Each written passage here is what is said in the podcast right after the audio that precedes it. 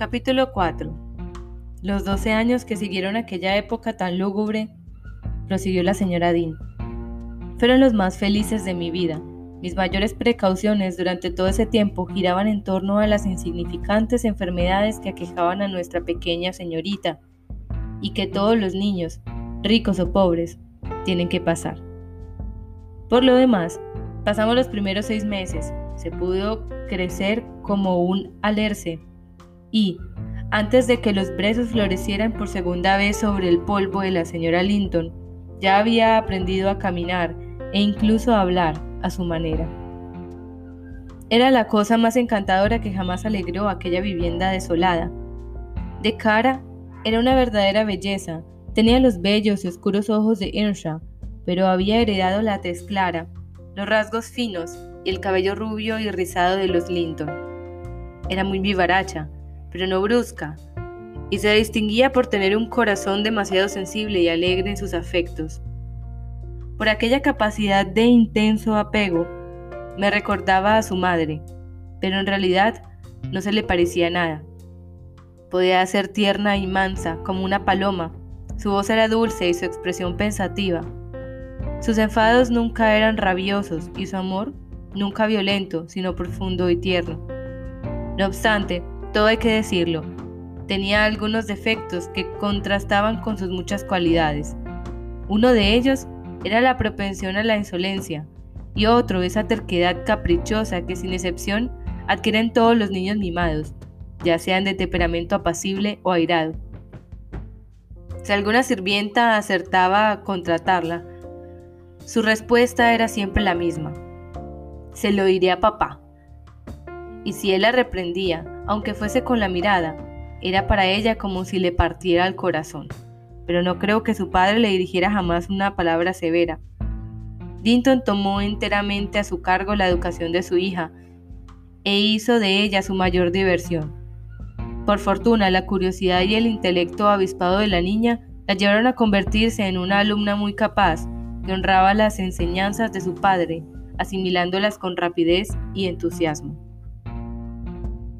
hasta que cumplió los 13 años, nunca había salido sola de los límites del parque. En contadas ocasiones el señor Linton se la había llevado de paseo a poco más de un kilómetro de la propiedad. Pero, fuera de sus terrenos, no la dejaba en manos de nadie. Para los oídos de Cathy Himerton era un nombre sin sentido, y el único edificio al que había acercado o el que había entrado, a excepción de su propia casa, era la iglesia.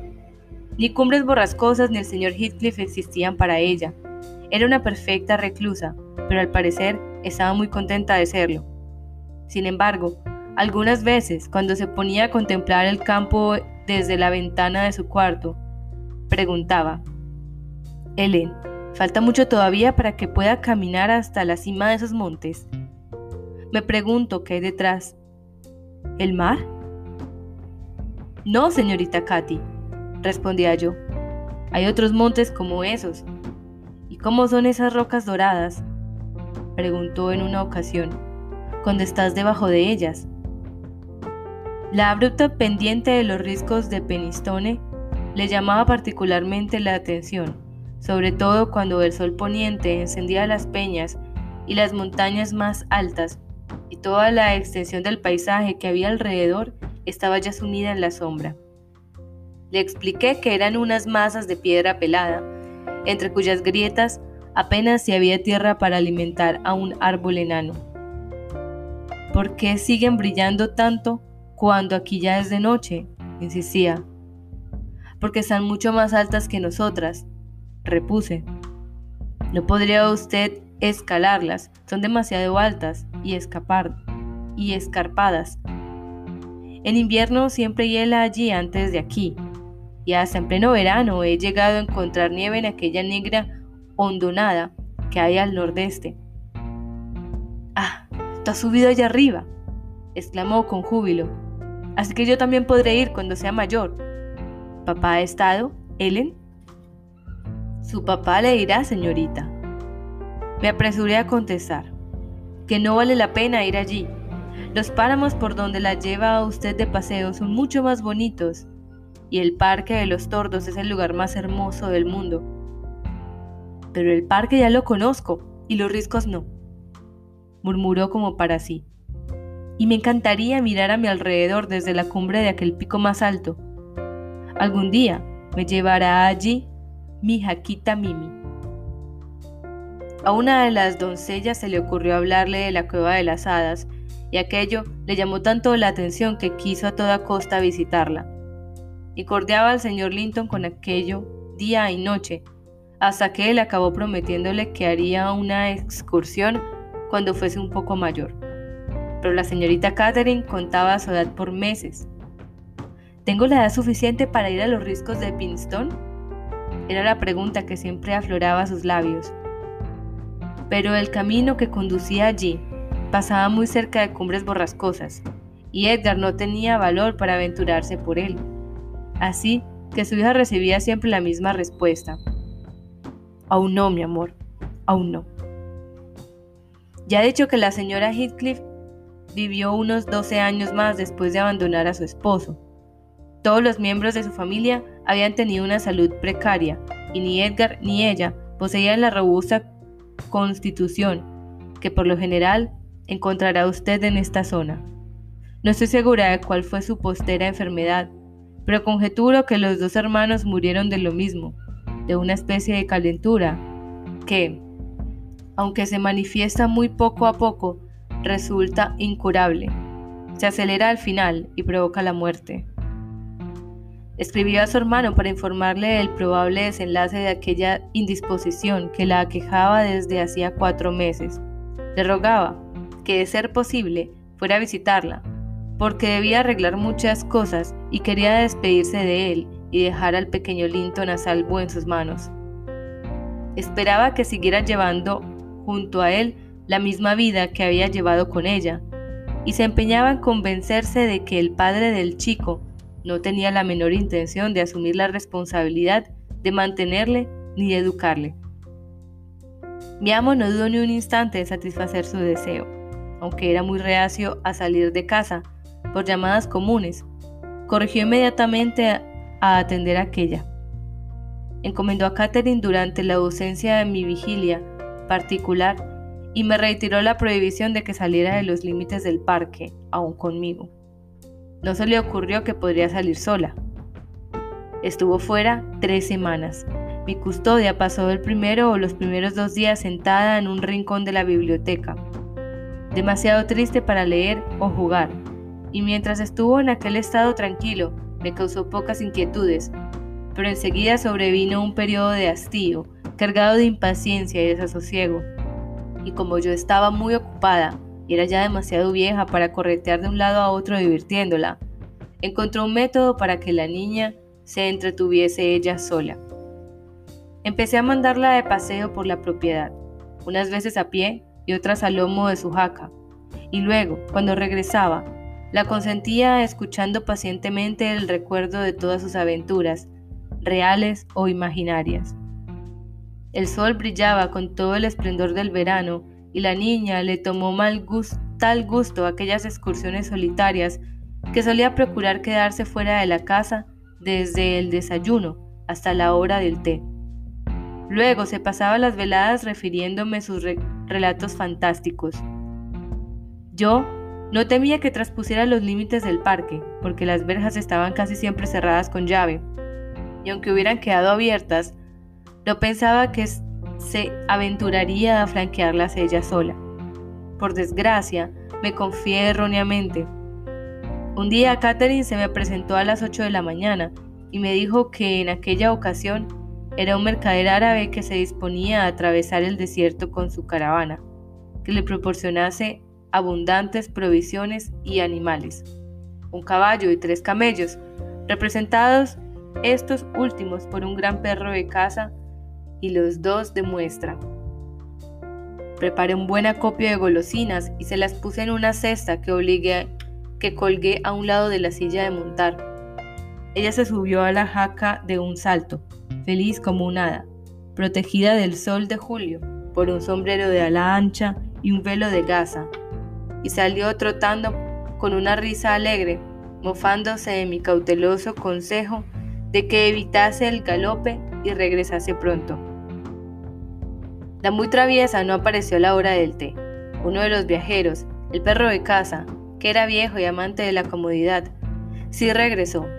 Pero ni Katy, ni la jaca, ni a ninguno de los dos perros de muestra se les veía por ninguna parte. Mandé emisarios por todos los caminos, y al final salí yo misma en su busca. Vi a un jornalero que reparaba la cerca de una plantación en las lindes de la propiedad y le pregunté si había visto a la señorita. La he visto esta mañana, repuso. Me pidió que le cortase una fusta de avellano. Luego hizo saltar a su jaca por encima de aquel seto, de allí, y por la parte más baja, y salió al galope hasta perderse de vista. Podrá usted imaginar cómo me sentí cuando vi aquello. Lo primero que pensé es que seguramente había ido en dirección de los riscos de Penistone. ¿Qué será de ella?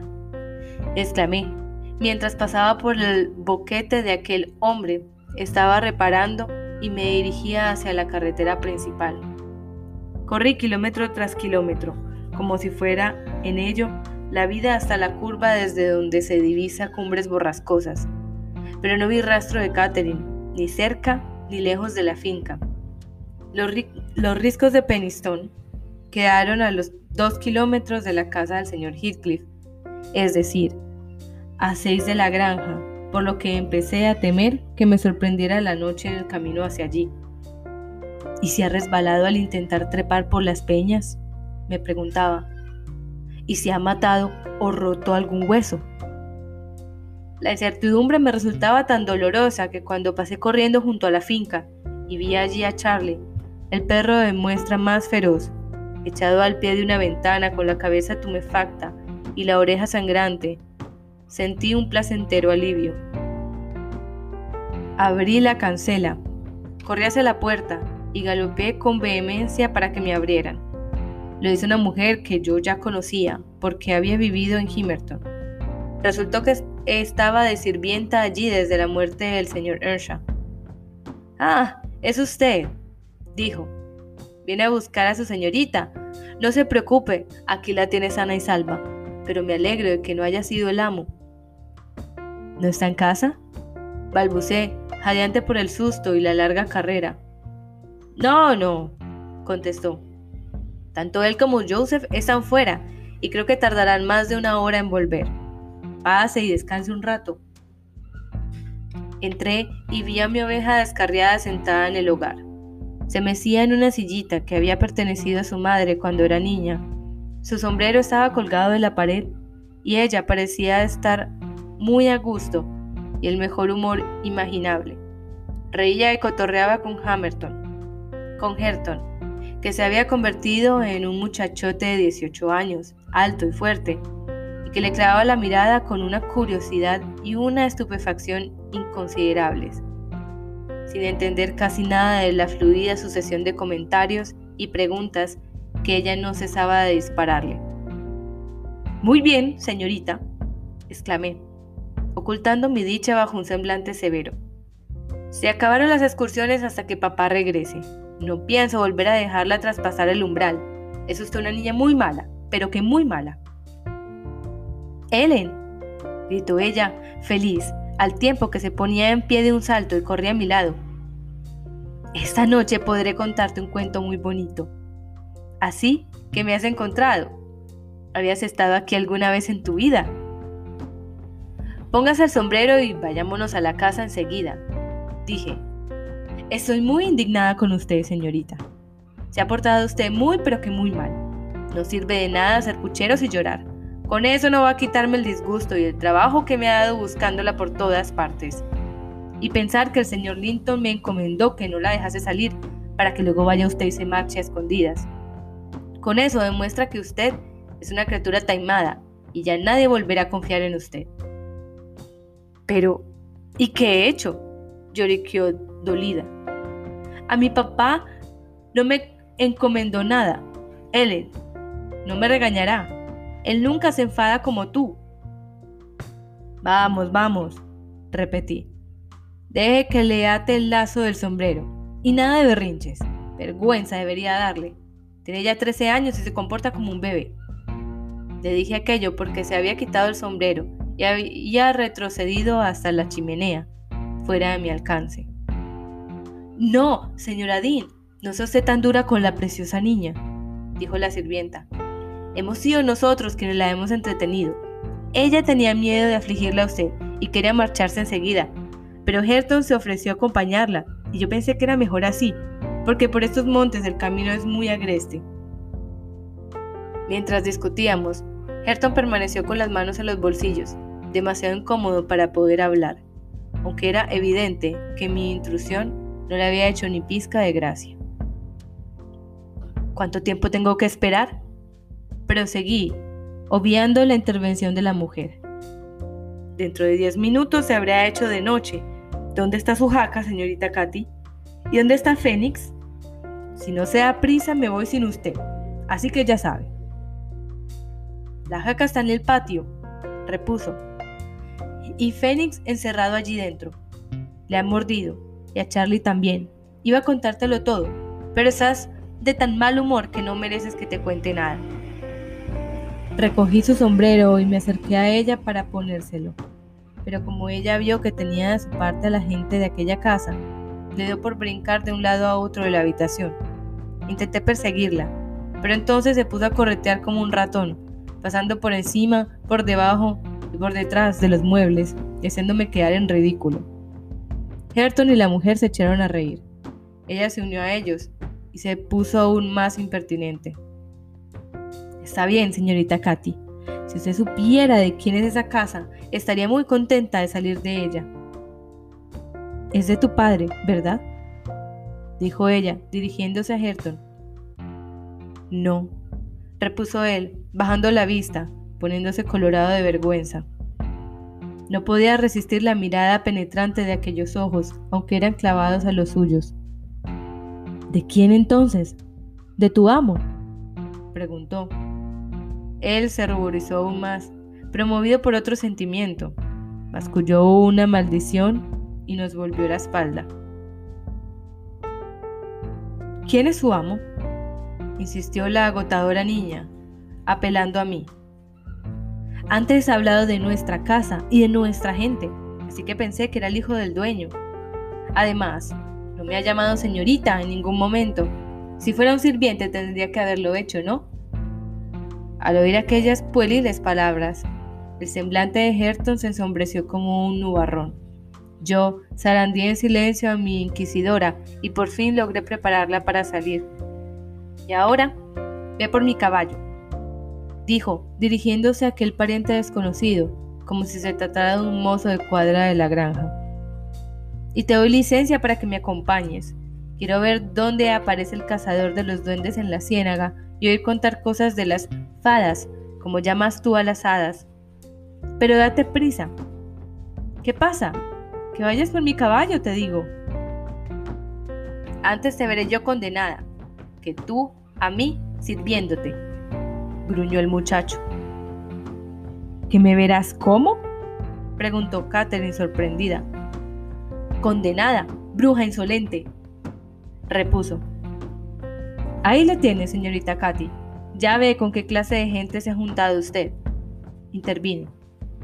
Bonita manera de hablar a su señorita. Por favor, no se ponga a discutir con ella. Ea, vamos nosotros a por Mimi y marchémonos de aquí. Pero, Ellen, exclamó ella boquiabierta, ¿cómo se atreve a hablarme así?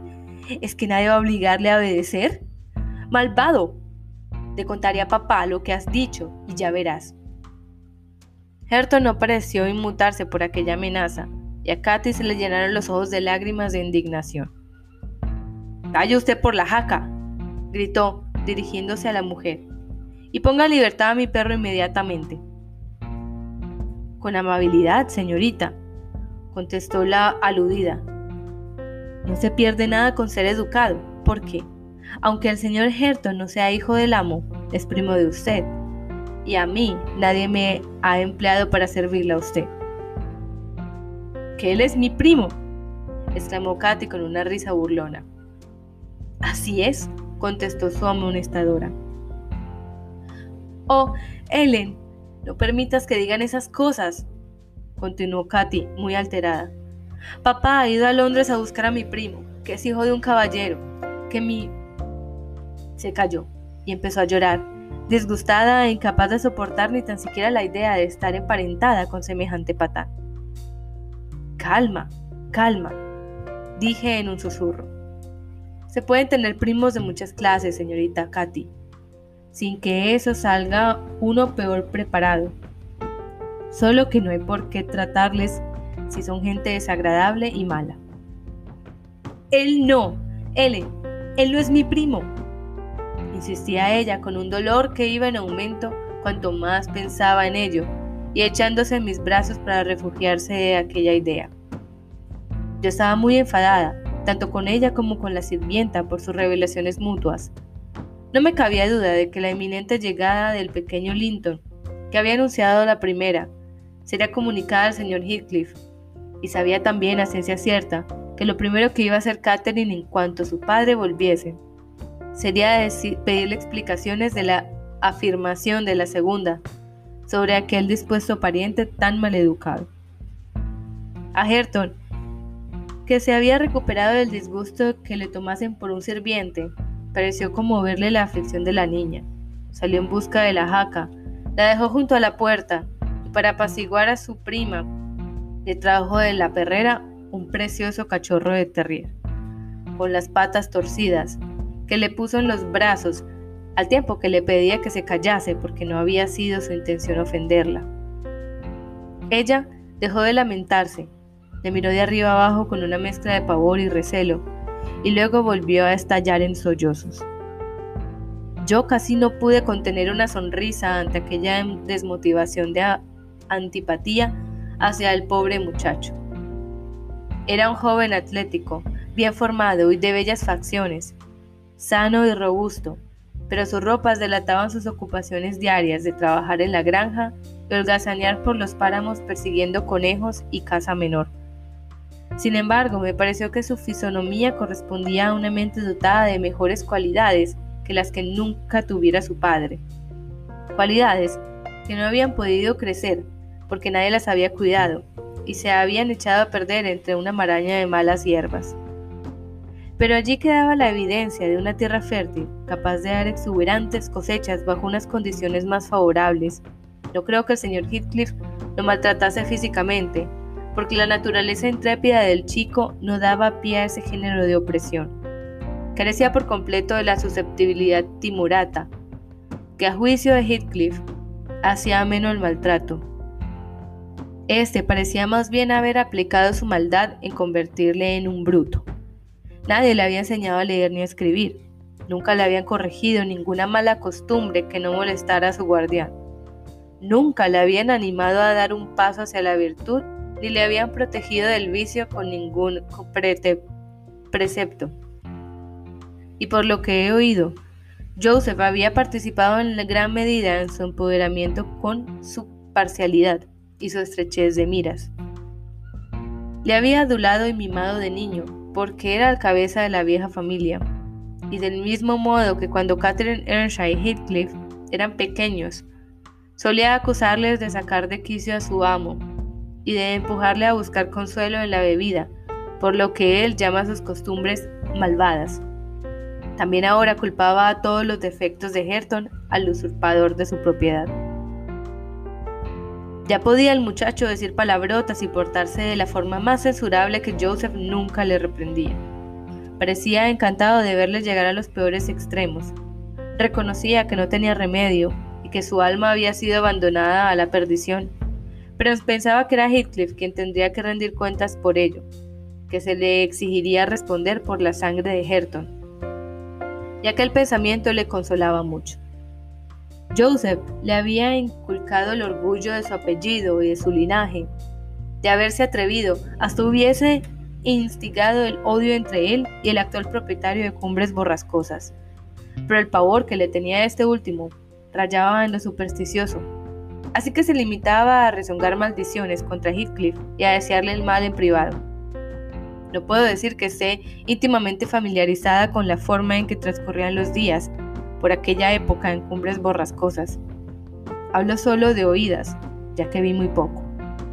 Los lugareños decían que el señor Heathcliff era muy agarrado, además de ser duro y cruel con sus arrendatarios, pero que bajo el gobierno femenino el interior de la casa había recuperado su antiguo ambiente confortable y que entre sus paredes ya no tenían lugar los escándalos que eran habituales en la vida de Hindley. El amo era demasiado taciturno como para buscar la compañía de nadie, ya fuera de buena o mala, y sigue siéndolo. Pero esto no hace avanzar mi historia. La señorita Katy rechazó el terrier que el muchacho le ofrecía para hacer las paces y exigió que le trajesen sus propios perros, Charlie y Fénix, que llegaron cojeando y con la cabeza gacha. Así que aprendimos el camino a casa tristes y de mal humor. No pude sonsacar a mi señorita ninguna información de cómo había pasado el día.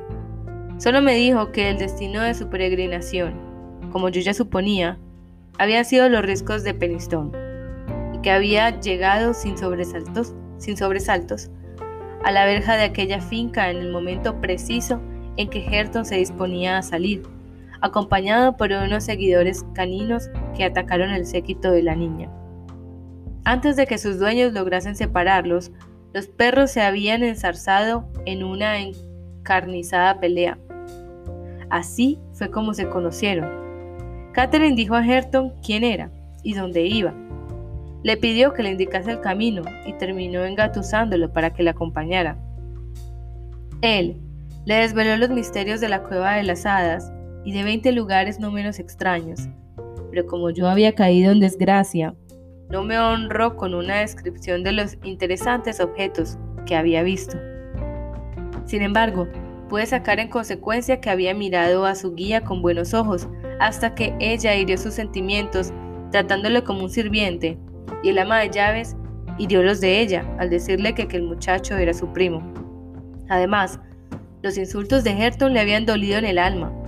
Ella, a la que todos en la granja trataban siempre de amor, cariño, reina y ángel, no iba a consentir que un extraño le ofendiese de aquella manera espantosa. No podía entenderlo, y me costó mucho arrancarle la promesa de que no iría a quejarse a su padre. Le expliqué que su padre no tenía aprecio a ningún miembro de la familia de cumbres borrascosas y que se llevaría un enorme disgusto si llegaba a saber que su hija había estado allí. Pero insistí, sobre todo en el hecho de que si ella revelaba a su padre mi negligencia en cumplir sus órdenes, este podría encolerizarse tanto que yo me vería obligada a abandonar la casa. Katy no pudo soportar aquella posibilidad. Me dio su palabra y por amor a mí la cumplió. En el fondo era una niña muy dulce.